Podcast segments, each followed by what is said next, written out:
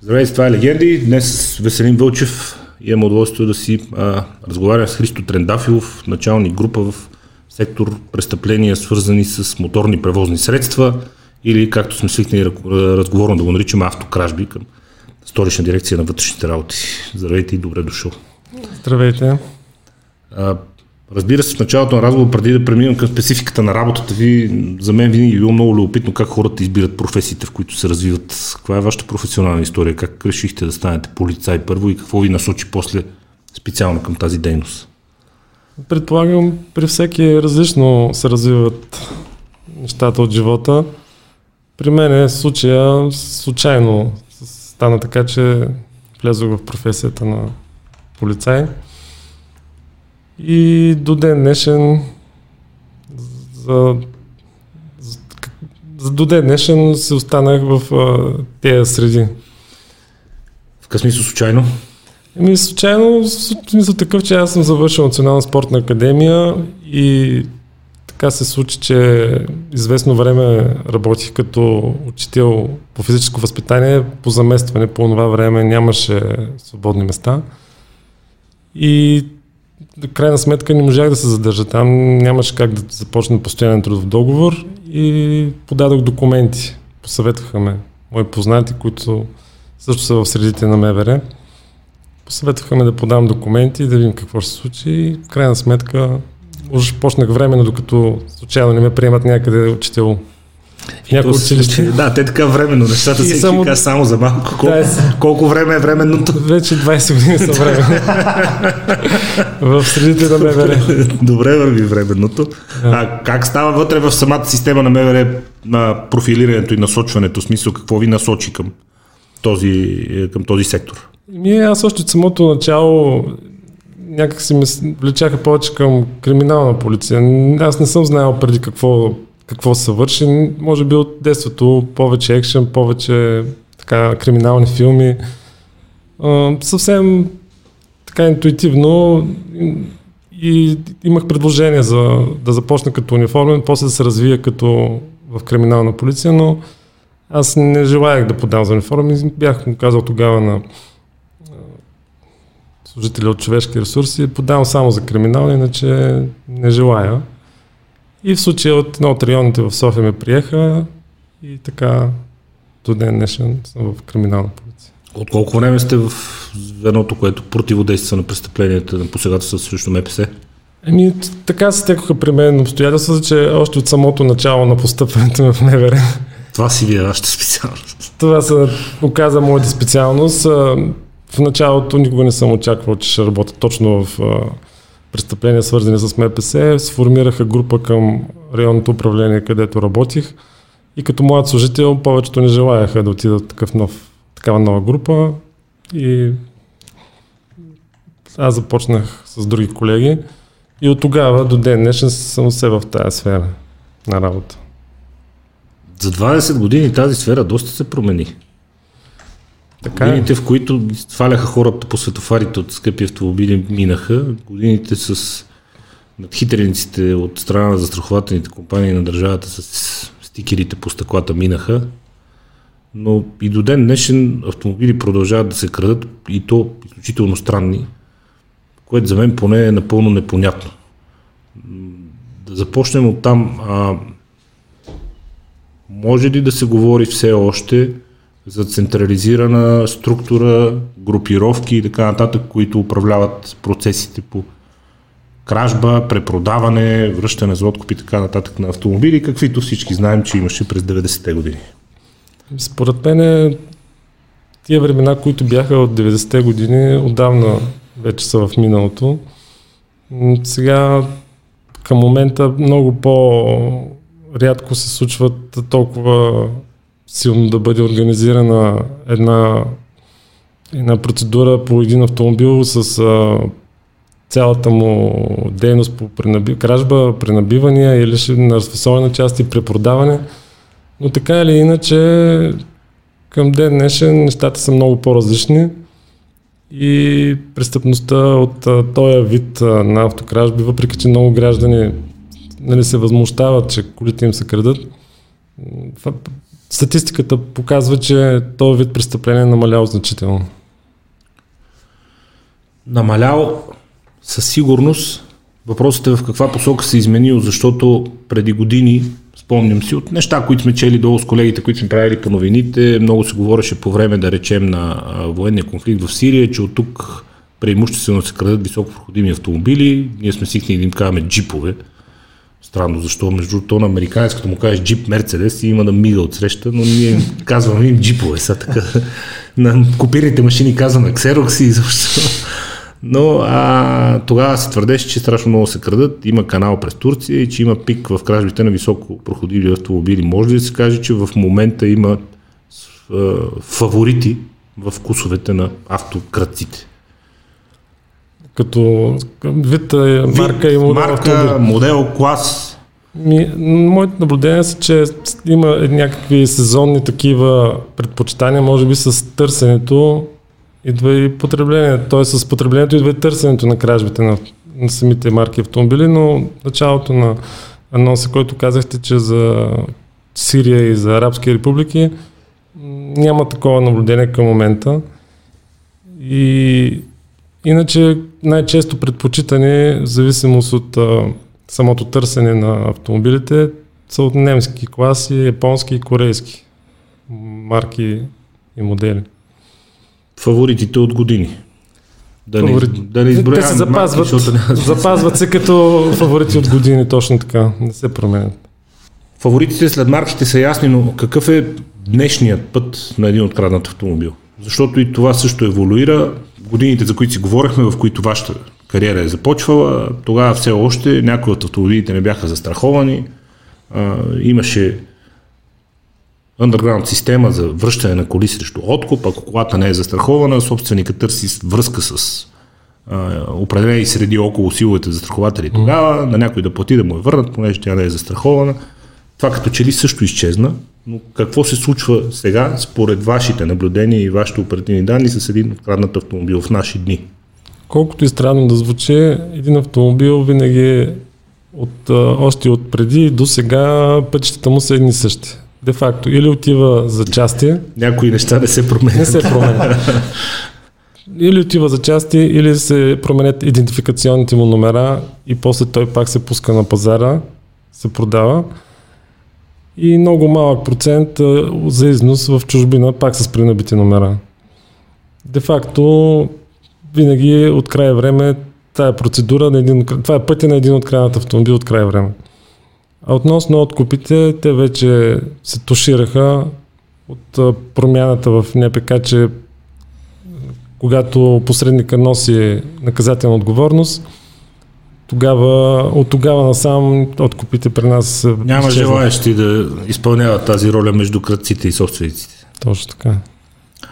А тази законова промяна е добре, но технологичният напредък не доведе ли до това нека си го наричаме упростено, ако нямате против пренабиването на, на, на модерни, особено автомобили, да не върши работа, защото а, колата е пълна с електроника, в нея има вградена SIM карта горе, там където е SOS бутона и телефонната слушалка. В смисъл, изключително лесно е по електронен път да се види, че това не е същата кола и че това е друг автомобил.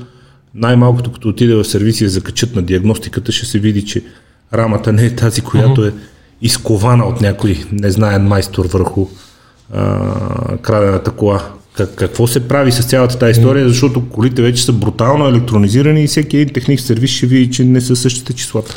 По принцип е така, но с а, развиването на автокраците и технологията на пренабиване на автомобилите се развиват и технологията по заличаването дори на електронните номера и идентификационни номера на модули, по които може да се установи един автомобил първоначалното му съдържание на рамата. Така че те до такава степен са напреднали, че установяването на един автомобил може да бъде много трудно, дори невъзможно, въпреки че ние номерата може да са заличени, виждаме, че има интервенция, но ние няма да можем да разбереме кой е истински автомобил. И въпреки това, понеже е изтрита цялата памет на компютрите, когато е препрограмирана и в нея са заложени новите номера, които са набити там. Вие виждате, че е пренабит, но и колата казва същото. Точно така. И въпреки това, колегите експерти, които работят в тази област, другите колеги, които са в КАТ и оперативните, които сме ние, успяваме въпреки това да установим кой е истински автомобил. И евентуално вече да уведомим тъжителите, които са някои пъти в чужбина или дори в България много често. Какъв е шанса тогава за собственика да защити автомобил, а, грубо казано, паркиран на паркинга пред блока? Естествено, че всеки ще каже, охраняем паркинг, малко хора имат тази възможност, на малко хора им е близко. А, много хора живеят, аз дълги години съм живял в квартал, в който по-малката опасност е застрахованата кола да си паркираш пред блока mm-hmm. и бързо да си влезеш в блока, отколкото да спреш на отдалечени охраняем паркинг и да се прибираш пеша в смисъл здравето и живота са на първо mm-hmm. място. И когато живееш до вьетнамските общежития, където аз живеех, Рисковите са Колата е, как да кажа, смисъл, калкулиране в риска да си се оправят застрахователите. После чупили се ни стъкла, изобщо цялата програма, но на тебе ти е важно да спреш максимално близо до входа и да си влезеш веднага вкъщи. Значи на този въпрос правилото следното. Няма автомобил, който да не може да бъде откраднат. Където и да бъде поставен. Добре, до тук, добре. Няма. Значи имало случаи от а, заградени, да охраняеми автопаркинги, от а, обекти, които са затворени, от подземни гаражи, от всякъде. И от всякакви марки и модели. Народ, Тоест, няма, нарочен ли е един нарочен ли е автомобил, трудно може да бъде спасен. Извън съвсем резонни в този случай съвет към хората, застраховайте си колата и оставете грижата на застрахователите после.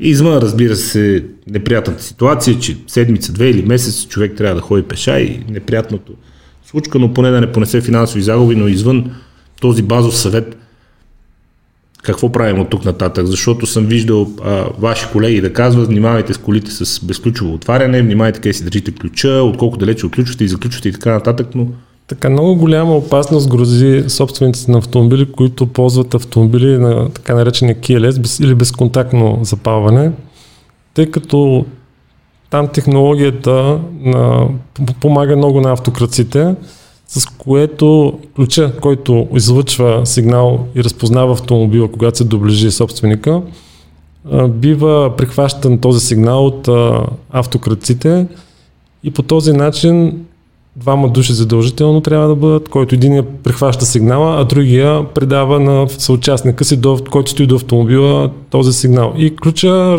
т.е. автокрадеца с неговата си машина се едно разпознава сигнала на истинския ключ. И де факто автомобила си мисли, че собственика е до него и отключва и пали колата безпроблемно, както би го направил с оригиналния си ключ.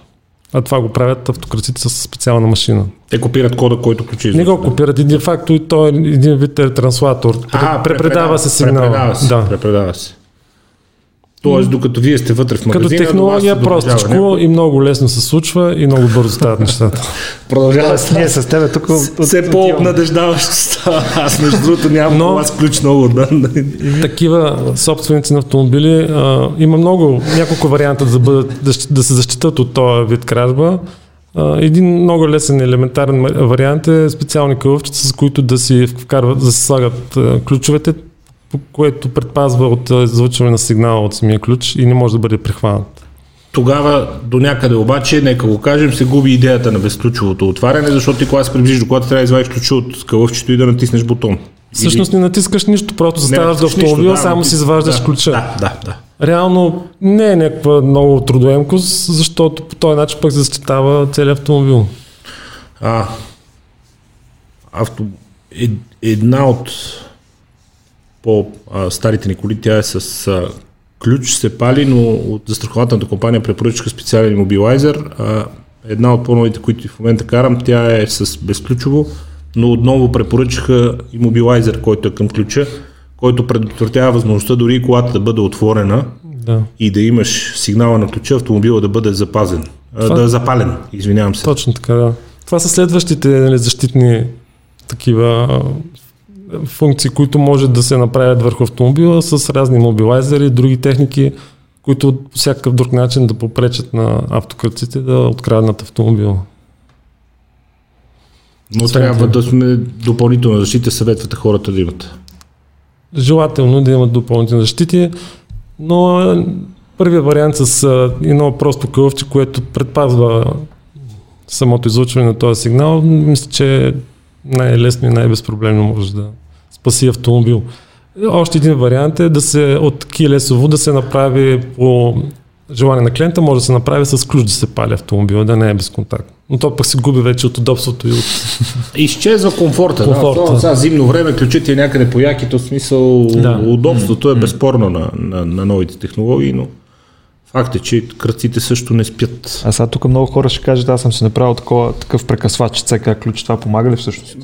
То при по-новите модели не съм сигурен, че електрониката би го понесла. И аз така с... мисля, не ми се е случвал, не знам за такъв случай с CK ключа от по-новите автомобили. Може да се направи при по-старите, но пак стигаме до момента, че ако искат да откранат един автомобил или ще го избутат, на бутане ще го вземат или с на въже ще го закачат. Ако желаят да го вземат, те няма да ги спре.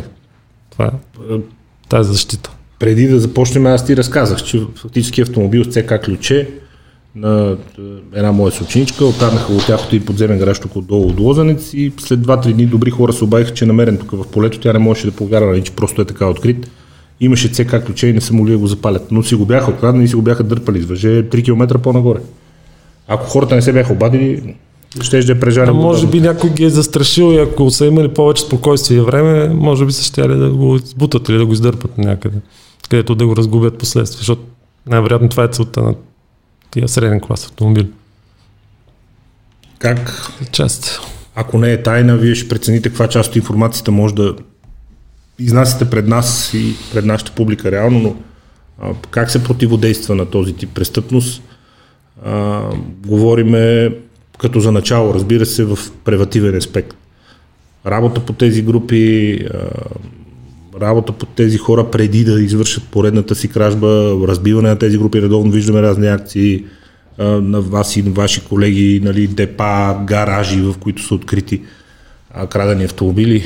Как, какво се състои целият процес? Много хора казват, че един от проблемите на, на българската полиция, на българските служби е, че няма агентура това предполагам също не е нещо, което лесно може да споделите с нас, но като цяло как, как какво се състои вашата работа, особено и... тази по превенция, защото след като една кола изчезне, вариантите не са чак толкова много. След като една кола изчезне и бива заявена от тъжителя за открадната, ние започваме а, разследване по горещи следи. Къде е била паркирана, има ли свидетели, очевидци, Започва се една оперативна такава оперативно издирвателна работа, още по горещ следи самото начало на Камери камерата. за пътно наблюдение, камери в района. Камери, точно така. И вече в зависимост от конкретния случай, тази информация, която се набере от тия горещи следи първоначалната издирвателна дейност, която извършваме за всеки един случай, сме да твърда, че за всеки един случай се извършват такива действия. И според информацията, която се получи, тя се доразвива и ако успееме стигаме до края да намерим автомобил, да задържим лицето и така. Всеки един случай се работи индивидуално. Окей, okay, но а, как се здобивате първоначално с информацията, кои са по принцип хората, които крадат автомобили, защото съм сигурен, може и да не ни го кажете, но съм сигурен, че имате някаква представа. Нашата информация, това е от миналите случки, миналите задържания. Хората, които са задържани, те вече влизат в категория Така наречения криминален контингент. Да, и оттам на седне те се така се... Обичайните за подозрение. Осветляват точно така. Защото ние а, можем да съмняваме, че някой е откраднал, дори да е от контингента, можем да си мислим, че е той, но ако не намерим достатъчно доказателства и данни за него, ние няма как да му повдигнем обвинение, няма как да го заподозреме в такова нещо. Все пак принципа на правовата държава е важен Точно не може така. просто заради съмнения хора да бъдат арестувани. А, но... Дори, че контингент не го прави извършител на конкретно престъпление по автокражба. О, разбира се. А, има ли още проблеми и дупки в законодателството, които преди се стигаше до абсурдни а, случаи. Спомняме си, че е влезъл да се стопли, че е взел само да я покара, не че е откраднал, а че само да се повози, пък после ще да я върне. Спомняме си абсурдни неща, където според мен с добри адвокати и с а, интересни, да използвам тази дума, съдии, се случваха много странни неща. Смея да твърдя, че тия времена са в миналото. Ние много успешно работим в стиковка с специализирана прокуратура, с районна прокуратура и имаме добри резултати специално в съдебната власт. В смисъл, можем да спим спокойни, че ако утре някой автокрадец бъде заловен в момента на кражбата, съдът няма да го освободи, защото той е взел колата се повози и да се стопли, понеже му е било студено. Със сигурност може да бъдат спокойни гражданите. Получавате, получавате ли още такива абсурдни обяснения, ако се стигне такъв арест? Или вече няма не, смисъл? Просто те се мълчат и няма да. Явно това е стъркана фраза и повече безмислено да я употребяват. Е, тя едно време вършише работа, влезах да се явно вече е минало време. да. О, влезал да се стопла. А, в началото казахме, че онази структура на групировките вече е в историята.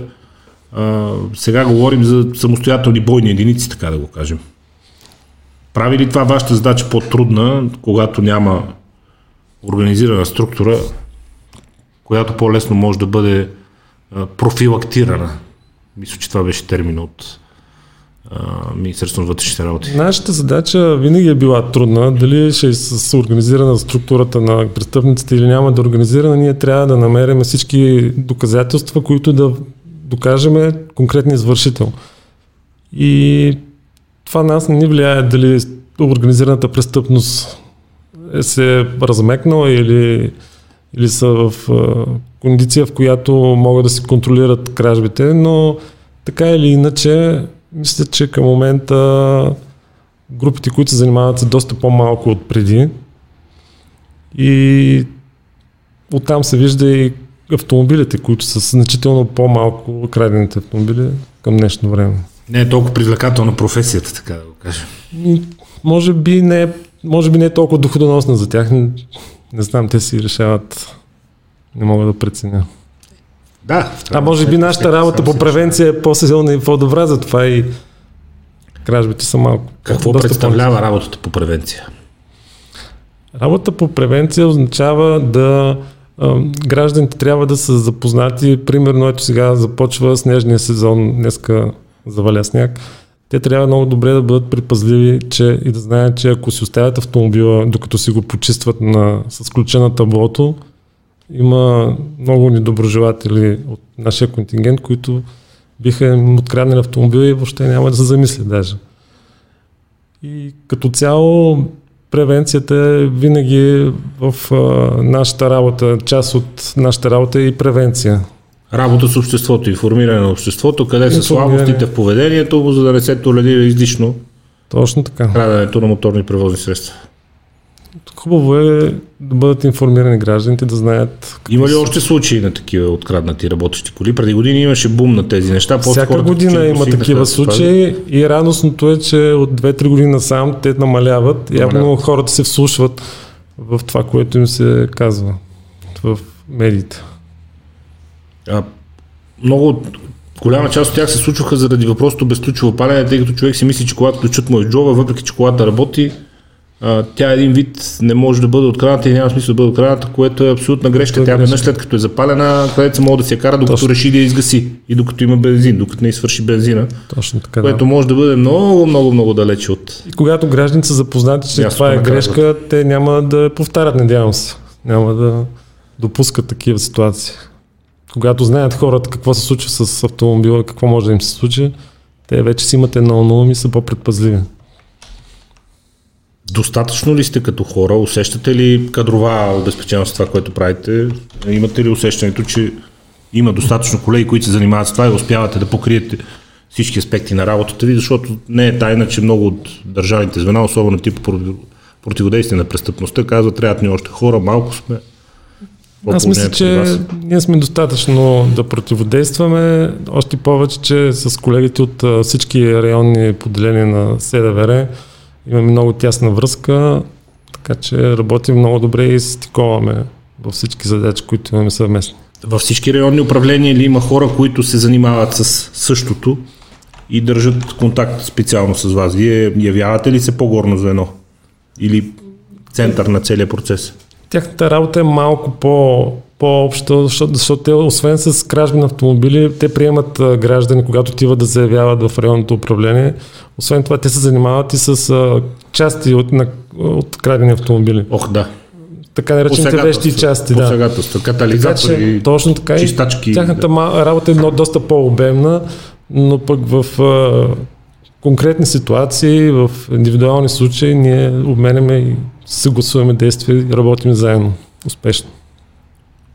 В началото на прехода България беше пазар за крадени автомобили, които идваха тук от чужбина. Към днешна дата, според вас, каква е ситуацията? Повече са крадените автомобили по българските улици, които са дошли от чужбина или от тук се крадат автомобили, които се изнасят към страни с по-нисък стандарт на живот, защото те това са интересите пазари, там където хората достатъчно, няма достатъчно пари.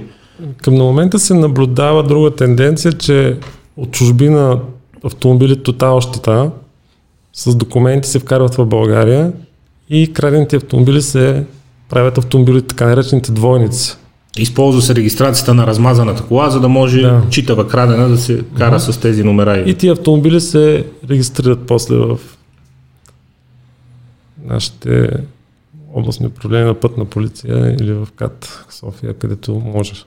Прави ли са хората, ако, ще, ако се усъмнат в колегите ви от КАТ или работата вече е толкова значи, напреднала, че няма нужда да търсим корупция или злоум с служителя на КАТ, който е регистриран? Служителите, които са по каналите и експертите ги засичат веднага и ние предприемаме действия по изземването им, установяването им, откъде са откранати, кои са тъжителите да ги уведомиме и евентуално бъдещето им се върне този автомобил. Тоест и до ден днешен се случва на каналите в КАТ, при опит да бъде регистрирана такава кола, вашите колеги там да, да видят, че е крадена въпреки старането Точно на, така. на кръците. Успяваме все пак. Какъв клас коли, предполагам висок, то за нисък не си струва. Ами от среден до висок клас автомобили биват а, обект на такава интервенция. Но всъщност точно така, след 2018 до 2019 и средните класове, които са между 2007 и 2015-16.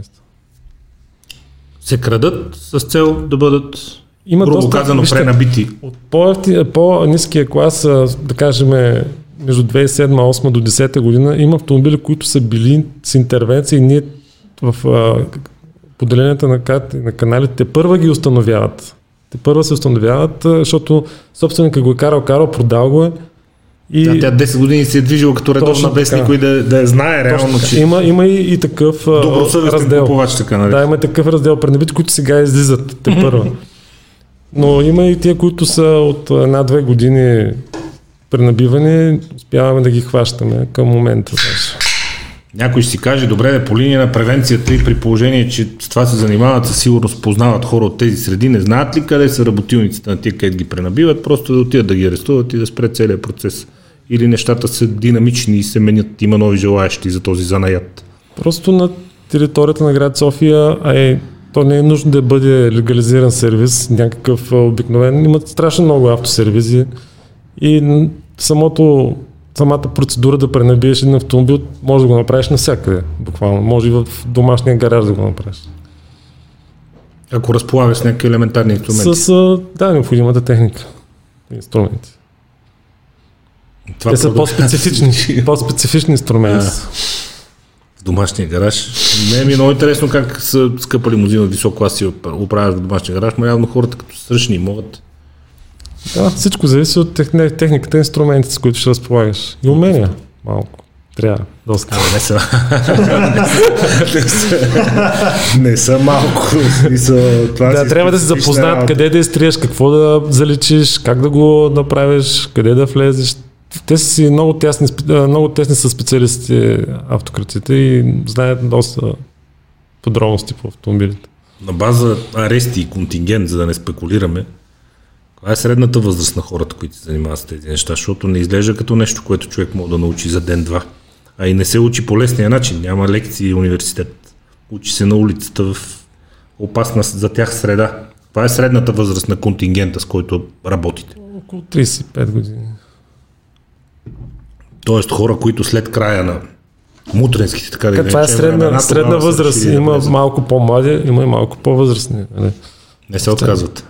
Ми, явно не се отказват, може би с други неща се занимават, може би това не е основното, ние ги засичаме под нашата дейност.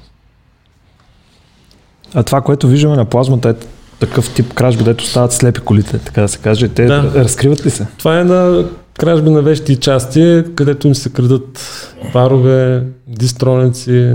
Те последните години да, с туарезите, компютри... туарезите и каените някаква Mm-hmm, много се им епидемия скъпи. по фаровете се разрази. Възможно ли е да бъде разкрити така кражба или Да, да, възможно да бъдат разкрити такива, които препродават и по-недро работят? Разкривани са такива кражби и извършителите са им повдигани обвинения и са наказани за това. Какъв е пазара на тези части? Какво се случи с едни фарове за Porsche Cayenne, когато изчезнат от собственика? Защото и мой приятел имам, който му го браха Дават се по автоморги и се продават като Вторичен пазар, пак като фарове. Точно. Имаше някакви улични легенди, че използвали кружките за марихуана, защото светели. Не съм чул за такова нещо. Може би се станат легенди. Аз съм чул, имаше такива глупости, че понеже били лед кружките и харчили малко ток и ги крадяли, нали, заради кружките, но викам точно, ти си купи една кружка, си прави труда да краде. Може да е единичен случай това с кружката. Улични стороти някакви. Може би да. А по отношение на посегателствата, тази пандемия с катализаторите, която се разрази, има ли начин тя пък на нея да бъде противодействана или те понеже се продават за цветни метали, не, не попадат в типичния, да речеме, кръг на хора, които вие подозирате и профилтрирате за такива престъпления и за дейността след престъпленията, фактически за вторичната предпродажба на крадените неща. Какво случва с тия катализатори? Що и крадат толкова? Специално за катализаторите, те падат под този род престъпления, където са вещи части от автомобила. И там е малко извън нашата сфера. Ние работиме главно кражба на автомобили, пренабивания, фалшиви документи, измама, обсебване. Но тия катализатори се дават на вторични суровини. Доста от тях имат доста скъпи метали, които се изплащат добре на кръците на такива части. Много е дразнещо. Аз между другото на преди години една хикстройка имах дизелова. И сега ще стане смешно. Аз се качвам сутринта, пала я, колата си пали, включвам задна, тръгвам и нещо отдолу стърже. И аз слизам и виждам как той е срязал тръбата, за да реже катализатора, нещо го е стреснало, някой е дошъл или какво се е случило. И той си е останал и просто минах там още в Красна поляна живеех на прелеза долу да ми да завърят самата тръба за, за 5 минути да я върнат обратно на местото й. Не го беше отрязал. Беше отрязал от единия край, от другия не му беше стигнало времето. Има си редкия късмет. Да, но аз разбрах, като включих задна и задра. Иначе ако тръгвах напред, Ще си ще да го чуя след време, нали? ако изобщо го чуя, па може и да го загубя някъде да реши, че ми открана след това. А може би, ако беше го свалил, като запалиш, тя щеше много да реве и щеше да, да разбереш със сигурност. съвсем друг, съвсем друг става звука. Но когато мине през толкова, през толкова филтри и през това гърне, вече става друго, но а,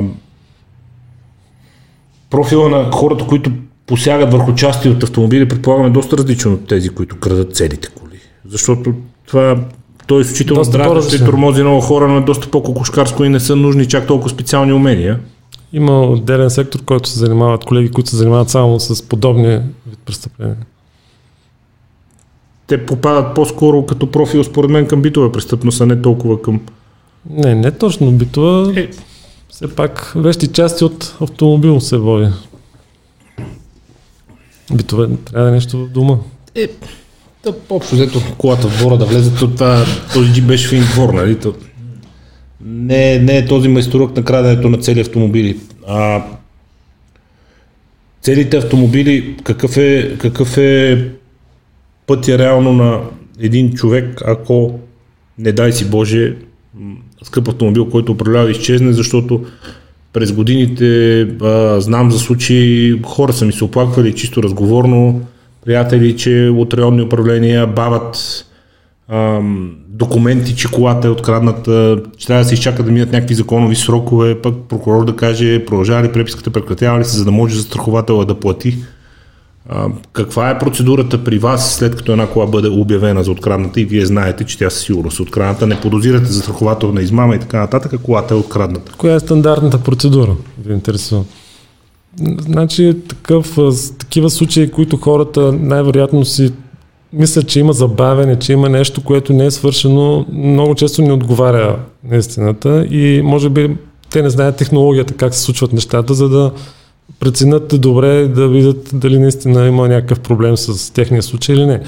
Един автомобил, когато е откраднат, като се заяви от тъжителя в районното управление, започва, отпочва се процедура за издирването му и около, не около месец след обявяването се докладва на прокуратурата резултата от тия, от тия оперативно-издирвателни мероприятия. След това прокурора разглежда цялата преписка, преценява дали има нещо, което не е завършено, което може още да се направи, или ако прецени, че всичко е направено каквото можеш да... Дали са намерени камери, очевидци, дали има някакви други засечки по автомобила някъде. Той дава указания да се извърши, което има какво да се направи, ако ли не, той издава постановление за спиране на досъдебното производство, което много често гражданите го бъркат с прекратяване. И като кажат, ние получихме за спиране, вие вече не търсите Никой не търси колата повече, да. да, което не е така. И с това постановление за спиране вече могат да отидат при застраховател. Да претендират. Да претендират защитата си, да, точно така.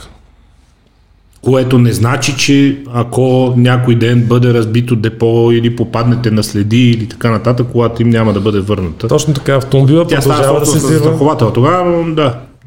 Автомобила продължава да се издирва и ако някъде в някоя автоморга или пък някъде на канал той се яви с пренабита номер на рама и последствие установен, ние, това се възобновява това досъдебно производство и ако собственика е още граждане на физическо лице, Колата му се връща, ако е застраховател. Той отива към застраховател. Отива се при застраховател, да. Такава е процедурата. Защото, да, много хора казват, може ли да видиме там, търсиме връзка в пето, в шесто, бават ми един документ за предзастрахователите, става въпрос за въпросното Аз разбирам гражданите. Те най-вероятно искат всичко да стане много бързо, веднага. Е, то, но... когато ходиш пеша и си чакаш парите за страховател да си купиш нова кола, най-вероятно имаш огромното желание да стане. Съжаление има процедури, има които трябва да, се, да, трябва да се спазят сроковете. И вие изпълнявате разпорежданията на прокуратурата. Разбира се, да, точно. А какво казвате на хората, които са скептични и казвате, бе, те се познават, полицейите, автокраците, айде стига с този театър, всички се знаят, малка държава е, всички се знаеме. Не знам какво да им кажа, може би отстрани изглежда, че да, ние не се познаваме контингента, няма как да не се познаваме. И ако това в техните очи изглежда, че някакъв сговор, изговор има, може би заради това се казват тия неща, но всичко зависи дали накрая ще има резултат, защото ще има и други граждани, които ще кажат да, тия полицаи ни намериха колата, свършиха хубава работа. Така че всичко е 50 на 50. Аз съм 100% сигурен, че непрекъснато влизат хора при вас, които казват, абе, вие ако искате, може да ми я намерите. Има всякакви граждани. всякакви граждани. Има и ние за всички... Това е дипломатичен отговор. ние за всички полагаме еднакви усилия, в крайна сметка. Дали Няма значение дали автомобила а, струва 1000 лева или струва 100 хиляди. Нашите усилия са едни същи към всеки един. Оценяват ли се от хората? Има ли моменти, в които сте усетили благодарност и добро отношение от Разбира се, от гражданите са благодарни. Кои, тия, които успяват да видят а, наша, нашия труд, плода на труда ни, които не, нали, не, не го виждат, а, може би има някакви приказки, но те са били винаги не така пряко, а вероятно така зад гърба просто като пускат се като слухове. Там има нещо, случва се така, така. Като цяло гражданите са виждат плода на нашата работа и мисля, че ни оценяват положително. Мен ми прави много добро впечатление развитието на, аз не пропускам възможност да го кажа, развитието на, на начин по който хората шофират автомобили. Няма нищо общо движението по улиците с това, което беше преди 10 години, камо ли пък преди 20. Поведение на водачи и така нататък. Ам, ваши колеги са ми казали, че много се развива гражданство вече по отношение на бдителност и на отговорност и към чуждото имущество, на това да се помогне на органите на реда и така нататък. Вие усещате ли тази промяна? Има ли хора, които сигнализират и благодарение на гражданска бдителност да сте успявали да се справите с някакви случаи? Като цяло, според мен, много автомобили всяка година навлизат все повече и повече по пътищата на страната и оттам идва и това задръстване по всички артерии на столицата. Но специално от гражданската будност, да, имали сме ситуации, в които точно гражданите с тяхната наблюдателност са ни помагали и с, ние сме успявали да реализираме и да задържиме автокраци. Имаме такива ситуации и случаи. Съдействат ли хората? В смисъл, да, сме да твърда, че хората Срещате ли добро отношение там, където образно казвам, открадната кола пък в съседство има магазин, който има камери отвън, когато поискате записи и така нататък, дори да нямате законно право да ги изискате, съдействат ли хората? Какво е отношението, което срещате? Моето лично мнение е, че гражданите до сега винаги са ни съдействали, винаги са били отворени към нашата работа да ни помогнат каквото могат. Тоест стереотипа ние и те вече почва да се, да се руши, усеща се все повече като част от един организъм. Аз не знам защо си мислят хората, т.е. не знам вие защо си мислят, че трябва да има ние и те. Никога не е имал. Ние с гражданите на, нали, на оперативно ниво, както нашата работа на място, винаги сме работили, винаги са ни помагали, винаги сме били в съдружие, никога не сме имали проблеми, някой да създава проблеми, да не иска да помогне от гледна точка на това, на нашата, нашия, нашата дейност, която вършим. Или пък конкретна задача, която имаме и те да ни откажат. Винаги са ни били открити и готови да ни помагат винаги. Не сме имали проблеми. В последните години забелязваме много... А, сега, не знам дали го забелязваме в последните години. Това е едно клише, с което често си служим, когато нещо е да ни прави по-сериозно впечатление, но се вижда, че има а, много работа и вътре в системата на Министерство на вътрешните работи. Говоря служители на Министерство на вътрешните работи, които са замесени в различни престъпления, които помагат на престъпници, редовно са арестувани хора и се работи и са разследвани хора от системата на МВР, които подпомагат по някакъв начин престъпна дейност. Не искам директен отговор, разбира се, но усещали ли сте някога, че определени престъпления, кражба на определени автомобили, изнасяне на определени автомобили, uh-huh. транспортиране на определени автомобили. Усещали сте някой, мислили си, това не може да стане без някой да помогне. Някой от нашите.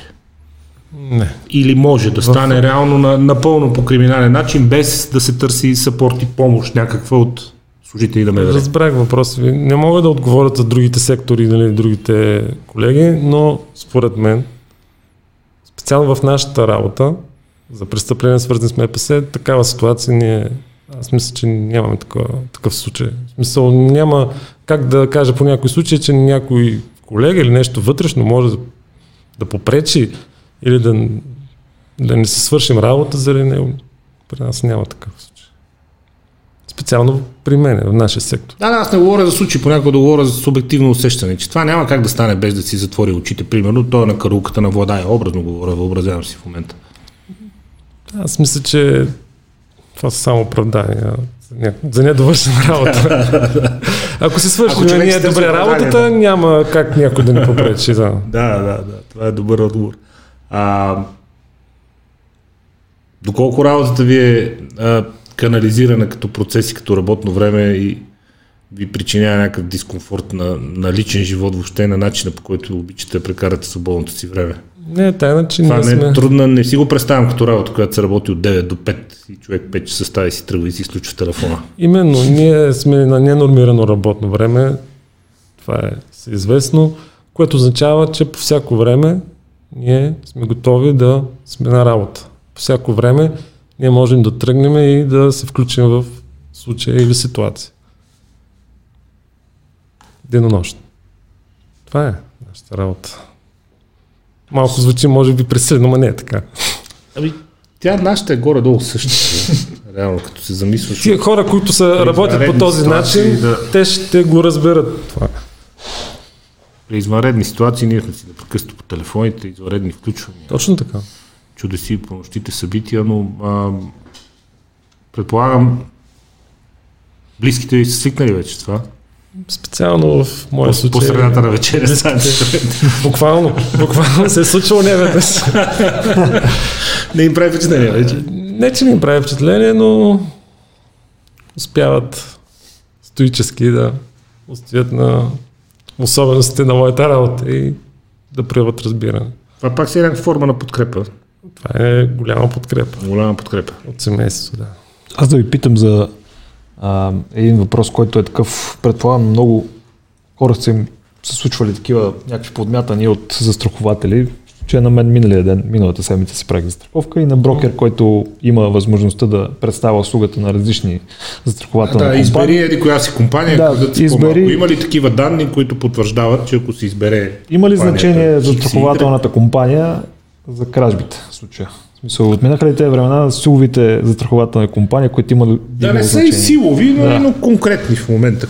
Според мен аз мисля, че това са само някакви реклами от отделни брокери, които си рекламират компаниите, което е нормално, всеки си дърпа към себе си, но от към гледна точка на това дали някоя компания ще се краде по-малко, аз мисля, че тия времена отминаха, когато имаше определени застрахователни компании, при които кражбите бяха значително по-малко.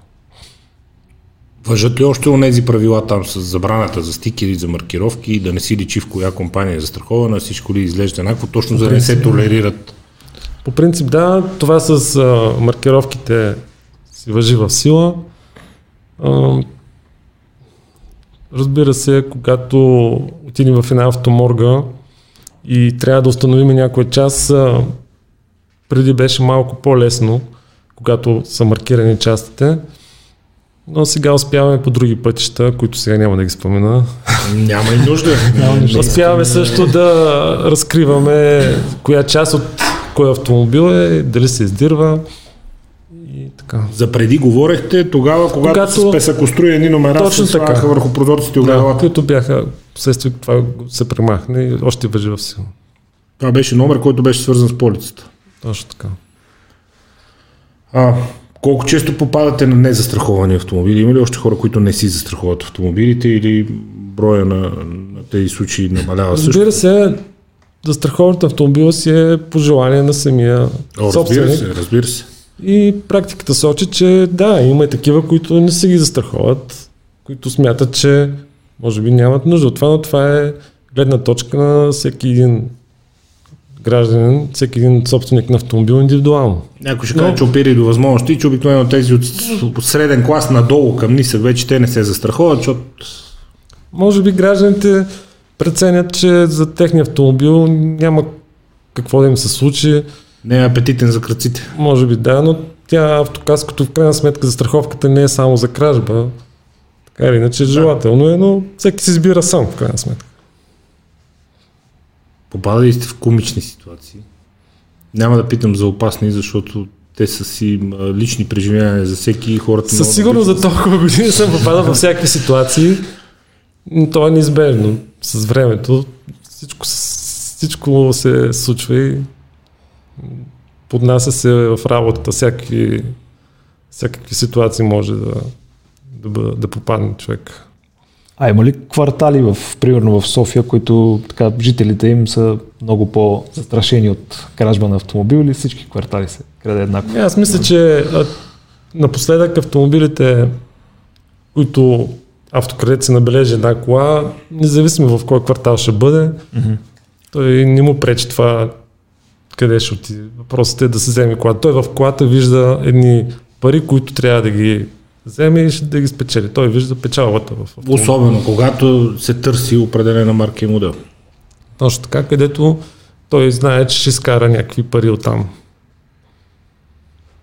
И Независимо къде се намира автомобил, в кой квартал, той ще отиде и ще го вземе. На мен ми е интересно защо продължава въобще и какъв е, какъв е финансовият материален интерес при автомобилите от среден и нисък клас, тъй като и сега заради COVID кризата и заради това, че се от- отвори много пазара, от 2007 насам вече Европейски съюз, без мито, половината нямат и ДДС, защото са нещо, някаква форма на, на товарни, нали, 1 плюс 1, 6 плюс 1, трети ред седалки, решетки отзад. При тия цени на колите наистина, наистина е интересен финансовия мотив при средния и ниски клас, но може би там са повече колите, които отиват да захранват вторичния пазар на резервни части, така да го наречем. Основно, според мен, основно за резервни части. Този пазар е най-големия в дела от, кражби, от крадените автомобили. И какъв е най-фрапантният случай, на който сте попадал за най-такъв стари, нищо не строиш автомобил, де да са откраднали? На Иво Беров корсата, разбира се. Какъв... Иво Беров си беше купил за 6 лева някаква корса и му открадна, като беше потресен. Какво представлява човека, който ще му открадне корса? Сега ние предварителен разговор с колегата ви споменахме, че точно такъв клас автомобили все още се крадат. Сега, за части. Няма за какво друго да бъде, освен за части. Много странно. А това вменява ли някаква вина и може ли да се разглеждат собствениците на такива тържища, наричаме ги морги, като част от тази верига или ма, не е задължително те да са в течение на това, как, с какъв происход са конкретните авточасти, които някой е решил да им стовари на двора? Разбира се, не може да се каже, че всички автоморги имат общо с кражбата, с а, крадените авточасти. И там влиза нашата роля, ние да успеем да стигнем до там, ако един крайен автомобил се разкомплектова и частите му се дадат в такава автоморга, нашата роля е ние да установим коя е тя и, и, и да си поемат отговорността и а, наказанието последствие такъв собственик на автоморга. Носят ли те отговорност, ако несъзнателно продават крадени части или много трудно се доказва това дали се знае или не? Ако какво представлява законовата база за това? В конкретни за, случаи, да, да. За тези с подкупа го изяснихме, че вече не е добра идея. Какво е положението при собствениците на морги? Ако в конкретни случаи ние успеем да установим крайната част е в а, собственика на моргата, на него му бива повдигнато обвинение. Това нещо. Без значение дали е а, добросъвестен купувач на тази част от някой друг. Ми, в процеса на самото Злоумисъл дело... как се доказва? Мен това ми е интересно. Дали знае или не знае, че е крадена частта. Това всичко е в а, кориците на самото дело да се докаже, той автомобил Той има е... за цел да докаже, да. Че... Не, ние имаме за цел да, да докажем. Ага, това това е наша работа. Разбрах. Да докажем, че този автомобил е докаран при него, там е разкомплектован и той продава тия части с цел лична облага. Знаейки, че са краде. Знаейки, че са краде. Да. Това е нашата задача от когато се стигне до автомобил, който е разкомплектован на части. Успявате ли? Имате ли такива реализации, така да кажем, които стигат до успешни присъди? Имаме, имаме такива реализации, успешни и може би дела на намаляне на крадените автомобили спомага за по-низкия брой автомобили като цяло откраднати, защото в крайна сметка, когато няма депо, когато няма кой да ги изкупува, който да ги разкомплектова, те авто, автократците да го откраднат автомобила, няма какво да го правят. Тоест, няма кой да ги скупи. Контрола върху вторичния пазар. Много е важен, да. Прави по-малко атрактивно това да се крадат и то въпросните средни и нисък клас. Точно така. Автомобили. Високия клас, ам, средния и ниския, ясно на, на къде отива. Вие там имате, имате, имате начин да въздействате. Какво се случва с а, скъпите коли? Високия клас. С високия клас автомобили най-често са, те биват а, пренабивани. Правят за родния пазар или за износ? Ми има един малък дял, които отиват за износ в чужбина, но и други остават в страната и биват препродадени като, като автомобил с сменена регистрация, като нов автомобил. Не може да се различи от, от той, който е автомобил двойни става в крайна сметка и не е задължително купувача да бъде уведомен или цената да е преференциална по някакъв начин. Дори цената си е абсолютно като за нормален автомобил. Като за редовно. Абсолютно редовен автомобил. Затова и имат а, стимул да го правят, защото цената си остава същата и печалбата е по-висока. Ако вие установите такъв автомобил, въжи ли хипотезата на добросъвестния купувач, т.е. поне човека, който без да иска си е взел такава кола да не носи отговорност пред вас и пред съда и пред прокуратурата?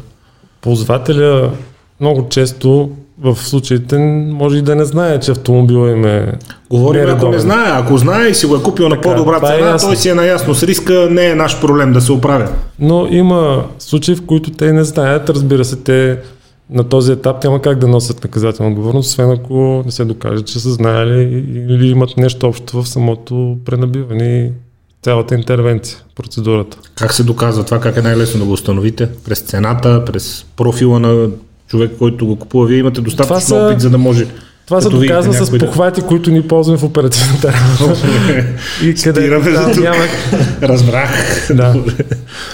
Добре, спираме до тук. Но ако човек е добросъвестен а, купувач, без значение с какви похвати сте стигнали до този mm-hmm. извод, те си ваша професионална тайна. Ако човек е добросъвестен купувач, той не носи наказателна отговорност за това, че а, хванат да шофира крадена кола. Разбира той е купил за редовна. Да, точно така. Той не носи отговорност. Автомобила бива иззет и започва процедура по установяването му, нали, когато е двойник. В момента, в който ние установим кой е истинския автомобил, той е обявен за издирване съответно, намира се кой е собственик, кой го е обявил тъжителя и автомобила в крайна сметка му се връща на разбира се, на граждан, на който... Това с добросъвестния. Първоначалния автомобил. Това с добросъвестния. Ако докажете недобросъвестност, недобросъвестност, т.е. че човек е бил наясно, че колата е крадена, да. купува си я на преференциална цена, някой ще каже какво пак толкова укоримо. Укоримо е, защото с тези пари той е наясно, че финансира автокражба това и трябва да бъде усребрява. много добре документирано. Ако бъде доказано каква наказателна отговорност носи недобросъвестен купувач, човек, който съзнателно си е купил краден автомобил, финансирайки по този начин този тип престъпност. Това вече каква точно ще бъде наказателна отговорност е Естествено, компетенцията на прокуратурата. Естествено, че зависи от прокуратурата и от съда, но от до... И всяка една ситуация е индивидуална. Не мога да кажа. По различен начин може да бъде търсена отговорност за различни неща. Нашата роля е да съберем достатъчно доказателства, които прокурор да може да прецени има ли извършеното престъпление и какво ще му бъде наказанието. Вече там насетне той преценява. С съвременните методи на наблюдение, особено в големите градове, не, не става ли прекалено а, често вече да, да попадате с кадри, на които се вижда пряко? Автокражба и направи ли това по-лесна работата? И колко често се случва да ставате свидетели на конкретната кражба, естествено не преки, благодарение на средства за наблюдение, защото вече всеки някакви камери си слагал, кой на къща, кой на магазин. Ми, както споменах, при всеки един а, случай на откраднат автомобил, местопроизшествието се посещава на място и да, има е случай, много често автомобилите са паркирани под някоя видеокамера за наблюдение, където се документира цялата процедура по кражбата. Има и такива случаи. И то не е малко. И това, но обаче това не ги притеснява господата? Една маска на главата? Еми, за съжаление, и, и, и, и тая пандемия, която си е в момента спомага. Това вече е задължително. Спомага и е задължително. Трябва да си с маска и всякакви ръкавици, атрибути, където трудно може да се разпознае извършител, но в крайна сметка имали сме случаи, когато все пак сме повече сме дългогодишни служители, където дори по походка, дори по структура, понякога Напомня за някого. Може, да, може да напомня за някой и да се работи вече по някаква следа. Евентуално. То това е супер забавно. А, няма да питам за случаи какво сте намирали в крадени автомобили, защото а, имам познати преди години и сега дали са били софийски легенди, но са ми разправили супер пишашеви неща за неща Има, открити в... Примерно какво се Е, не знам сега, искам да питам за конкретни примери, но много странни неща. Скандали за футболни топки вътре, нали, кой ще вземе футболната топка, кой ще вземе два чифта маратонки, кой е... Имате предвид, че като открадат автомобила и вътре оставят неща?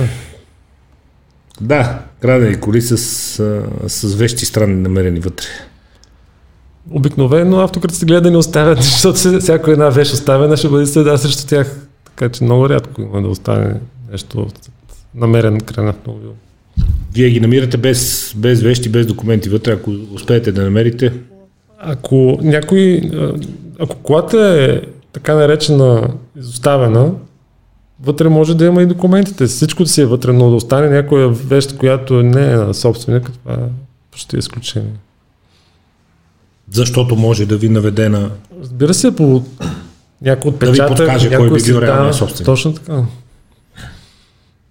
Може да доведе тази, тази вещ по някакъв начин да доведе до извършителя кой е. Как успяват кръците да се справят с системи за сигурност, които са изградени от такива концерни и от компании с такава мощ, интелектуална, инженерна, компютърна, програмистка и всякаква друга смисъл. В един момент гледа сградата на БМВ и какви хора работят там, и какви хора осъществяват програмирането, дизайна и софтуера. В следващия момент виждаш някой от вашия контингент, нали? В смисъл, как този успява да ги надхитри тези и да успее да открадне кола, която те са проектирали и те са програмирали. Как? Обучават се. Обучават се семинари, събират се, Семинари. Да. Общо взето, в крайна сметка, какво представлява отключване и запаване на автомобил? Това е в сферата на ключарската, автоключарската дейност. Автоключарите... Когато беше ключарска, да. Автоключарите също се обучават, имат и всяка година за нови технологии и автокраците използват всички техни знания, умения да ги прилагат само, че в незаконна дейност. Това е когато беше ключарска. На мен ми е много интересно сега цялата компютърджийска история откъде се взима, защото... Ими много техники, софтуери ги има и по интернет, продават се свободно. Не е престъпление, ако си закупиш такова престъпление, ако го използваш. А има ли как държавата по някакъв начин да ограничи а, това с продажбите, примерно, да ви подпомогне работа спрямо, примерно, а, кражбата на части, да речем по автоморгите, по а, вторични суровини, да речем а, да трябва да се продават с документи или не знам, по някакъв такъв начин. Е, то има режим има, някакъв на да. регистрация и на описване на тези неща. Специално за тия технологии, тия инструменти, с които се запават и отключват автомобилите, те са, няма как да им се сложи някакво ограничение, тъй като може всеки да каже, той е за цел да си помогне да си отключа колата. В смисъл чисто автоключарска дейност. Не е незаконно и трудно би попаднало да бъде забранена тая вещ. Не, много е тънка разликата, Веско, защото и за това, което преди малко си говорихме за компютърните технологии, ти реално а, решаваш, че ще се занимаваш с това да апгрейдваш операционни системи на коли. Тоест, ако имаш по-стар модел BMW, да си сложиш новата версия на iDrive. Да. Имаш ти слагайки новата версия, изтриваш старата и ти препрограмираш цялата кола. И това дали го правиш за добро или с зло мисъл, реално ти лаптопа един и същ, купил си софтуер, взел си някакви пароли за достъп, откъде да си изтеглиш новата версия на iDrive, да е с по-хубава графика, да е с ново меню и така нататък. Ама то е същото да. нещо. Нали? Просто много е тънка границата между това да го правиш за добро с клиенти през деня или с зло мисъл за някой друг през нощта да заличиш цялата стара памет, когато и да инсталираш нов софтуер. А за автоморгите дали им искат документ за примерно като продават фаровете или да речем? Ема не, то... Специално за автомобил, когато трябва да предадеш за вторични, за скраб, за разкомплектоване, задължително изискването на документи на автомобила и това се спазва. Има много редки случаи, когато не се е спазвало и хората, които са си понесли санкциите. Но за самите части всичко става, как так, така се каже, на черно.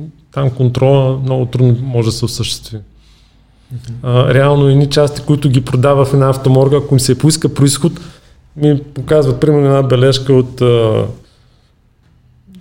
фактура от Италия за внос на авточасти и вътре влизат някакви фарове, влизат врати, но там не се идентифицира кои са фаровете, кои са вратите. Е, да, то, те нямат И по този начин ти може да си по този начин може да се прекараш всякакви части. Ти ако имаш една голяма фактурица и напълнил един камион от една морга, с нея може да си работиш 2-3 години, защото ти не, много трудно мога да... Те нямат цели номера конкретните. Ти не дефинираш какви са части. Естествено. Да. Не, няма. Окей, дефинирай. Фар за Каен. Ама тук... Няма Ето ти фар за Каен. Вътре пише ли серия номер на един фар или на другия фар, те първо няма стуро как ще... Да, ето. Няма... Това е, това е сложна тема. Абсолютно. Ако от вас зависеше нещо по отношение на законодателство и на нормативна база, което би подпомогнало работата ви, какво би било то? Аз мисля, че нещата по нормативната база ни е доста добре изготвени и смятам, че просто, просто трябва да, да, да работа си. Всичко си е по норматив както трябва да бъде, просто ние трябва да, да имаме желанието, да имаме готовността всички тия действия, които зависят от нас, да ги извършим както сме правили до сега. Тоест от вас си зависи, а не от до усъвършенстване на законовата рамка. Аз мисля, че тя е достатъчно добре усъвършенствана и от нас се зависи да се свършим ние добре работата, за да имаме успех. Ако имате възможност веднага да промените нещо в поведението на гражданите, което ще направи работата и по-лесна или допълнително ще мани броя на кражбите, разбрахме за това зимно време не си зарязват колите да загряват работейки. Друго? И просто да бъдат по-бдителни и да съдействат от гледна точка, ако видят нещо нередно, веднага да съобщават. Има дежурни оперативни центрове, във всички районни поделения. Всяко нещо, което им направи впечатление, да бъдат малко по-активни, да споделят повече това, което виждат като нередно. Може би това още повече ни помогне да изчистиме някои детайли, някои факти и евентуално и да разкрием престъпление, което може би се извършва в момента. Има ли още тази мотивация в хората? Абе, аз не искам да се обаждам, защото после ще ме търсят за свидетел, трябва да ходя сума ти пъти до там, не ми се занимава. За съжаление, среща се. Среща се. Все още се среща. Да, среща се още такива граждани, които може би имат своето право, но в крайна сметка ние трябва да изпълняваме буквата на закона. Така го изисква наш, нашия закон и ние трябва да го спазваме. Тоест, когато трябва да извикам някой за поемно лице, когато трябва някой да ни съдейства, той после такава е процедурата. Трябва да бъде разпитан, трябва да се е, да, ден, това ако има съдебно заседание, ще бъде призован и там. Това пак ще му отнеме някакво време, но то това е начинът като общество в крайна сметка да си помагаме Абсолютно. и да се справи. Точно това имах предвид да бъдат малко по-активни и по, още по-отворни в това отношение. Специално. Извън това да си застраховат автомобилите и да си надзирават ползването на ключовете, когато колата е с безключово палене, друг съвет някакъв, който бихте дал Общо взето, това е всичко, което зависи автомобила им да, да бъде запален, да запазен, нали, да не станат в ролята на тъжители един ден, но като цяло винаги основното е да бъдат по-бдителни да им правят впечатление някои детайли, които им се струват, струват по принцип незначителни. Дали някой няма да, да ги следва по-дълго време, дали някой не ги наблюдава по-странно. Някакви такива древни детайли, когато в крайна сметка автокрадеца той не отива така насляпо. Той наблюдава обекта си, проучва го и може би някакви такива древни детайли могат да направят впечатление на гражданите и тогава да бъдат много по-внимателни и преднамерени да се запазят автомобила. Или пък вие по-лесно да си свършите работа, ако не дай си Боже се стигне до или ако не дай се Боже се стигне до такава ситуация, могат да ни бъдат доста полезни в някои по-древни детайли. Съдействайки си с ваши колеги от чужбина и гледайки данни от други държави, къде се намираме ние като статистика? Проблемна държава ли сме още по отношение на автокражбите казал... или тази престъпност мигрира към държави или с много по-нисък или с много по-висок стандарт, там пък където има много какво да бъде крадено? Скоро имаше семинар а, с колеги от балканските страни и там се оказа, че ние, България, специално стана въпрос за столиците, и се оказа, че нашата столица сравнително с най-малко крадени автомобили спрямо, примерно, Румъния или Сърбия. На ниво столици, сравнени с На ниво столици, защото коментирахме с колеги от столицата. Да, да, всеки си знае неговата статистика. Да. Данните, които вие разполагате за София, общо взето потвърждават ли положението в цялата страна? Мисъл като тенденции, като спадове, като пикове, като общо намаляване и така нататък. Стигат ли до вас данни от цялата страна или вие си работите само Абсолют, ваше? Абсолютно, да. Ние се интересуваме за цялата обстановка, но тя се запазва. Общо взето столицата като регулатор, когато падат столицата крадените автомобили и в страната също бройките им спадат. Има ли внос на такава престъпност? Много хора казват, че едно от достоинствата на а, родната организирана престъпност прехода е, че не е допуснала тук чужда организирана престъпност. Нашите бяха толкова страшни, казва, че не дойдоха чужди. Имаме ли внос или износ съответно на такава престъпност? Знаеме за български. Да, да идват чужди автокраци тук, защото за нашите, които вионеят по Испания и по, по Европа, редовно се чува и четем нали, в няма данни криминалните за хроники, няма данни Няма за... данни за чужденци, които автокраци да идват да крадат в България. Няма такива данни.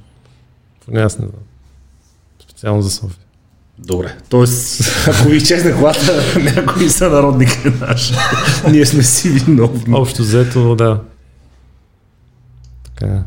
В какви граници, говорихме си пак за, за международна престъпност, аз съмнявам, че има место по света, където коли не се крадат изобщо но в какви граници би трябвало да бъде сведена и колко близо или далеч сме от тези граници, за да може да се каже, че проблемът е общо взето решен, защото сме наясно, че никъде не може да бъде напълно решен. Винаги ще има някой, който се изкуши, винаги ще има някой, който ще посегне, но а, държавите с най-ниска престъпност от подобен тип, колко близо или далече сме от тях, ако погледнем на картата на света и грубо от едни 200 държави общо. Които... Не знам дали няма да звучи малко пресилено, но специално за град София средно са откраднати, специално за миналата година, по два автомобила. На ден? На ден, средно. Дори ако трябва да го сметнем физически, малко под две. Но да кажем два автомобила. За всяка една друга столица по света, аз не знам да има по-малко кражби, крадени автомобили. Аз мисля, че сме на едно много добро ниво съотношение от краднати автомобили. Специално за столиците, нали, говоря. Дори, да кажем за Европа. Да, Няма да намесваме останалата част нека кажем за света. Ние ако намесим останалата част в Штатите, какво чудо е, просто да. Защото... Там са столици на Штати и то да. В много други столици по Европа крайните автомобили са доста, доста много повече. Дори в държави, които считаме за много по-напреднали уредени от нас. Западни държави. Да. Точно така. Условно наречени западни. Точно така и сега може би аз не съм правил точни изчисления, нали, по статистика спрямо колко автомобили има като бройки в една, в една столица, колко са откраднати, нали, съотношение проценти.